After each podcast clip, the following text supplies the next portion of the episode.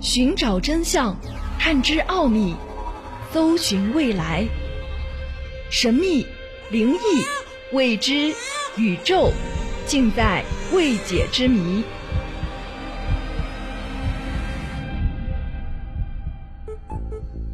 欢迎收听《奥秘全接触之未解之谜》，我是肖峰。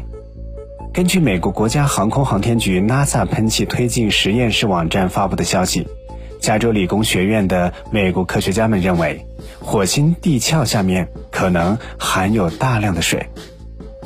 由 NASA 资助的这项新研究发现，这颗红色行星上的大量水可能被困在地壳当中，而不是都逃逸到太空中。这一项研究挑战了人们长期以来认为的火星水。可能已经蒸发进入太空的理论。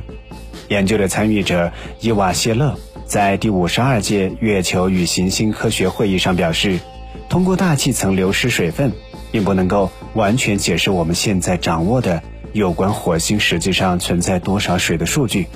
研究人员根据以前的火星飞行任务获得的数据计算，认为火星上的水分流失是通过两种机制发生的：通过大气层流失水分。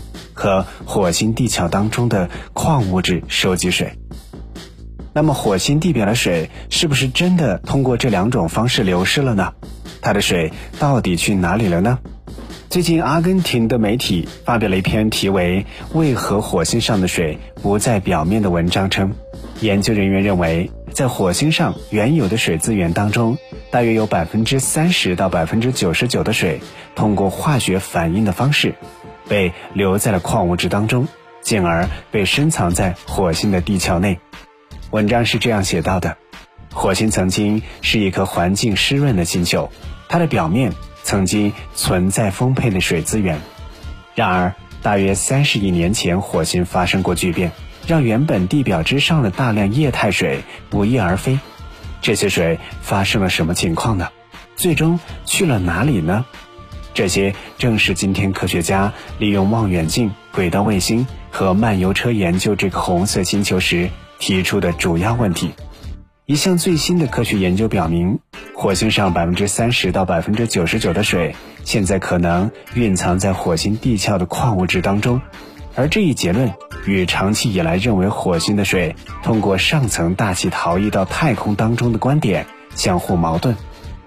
美国 NASA 在一份声明当中指出，此前有研究显示，火星曾经是一个水量充沛的星球，表面一片汪洋，海洋深度在一百米到一千五百米之间，总水量大概是地球大西洋的一半。由于在地球上只有水的地方几乎必然有生命存在，所以火星上曾经有水这一情况就大大提高了火星上曾经有生命存在的可能性。甚至可能现在依然有生命存在。然而，如今火星是寒冷而干燥的。在之前的研究显示，火星在失去磁场的保护之后，太阳辐射和太阳风掠走了火星上大部分空气和水。火星大气层和冰层当中虽然仍然有水，但这些水也仅仅能够达到二十米到四十米的深度。加州理工学院博士。伊瓦舍勒是这项由 NASA 资助的研究项目的主要作者。他在美国科学周刊上发表研究报告称：“我们发现火星的大部分水都流失到地壳当中，水是在三十亿年前流失的。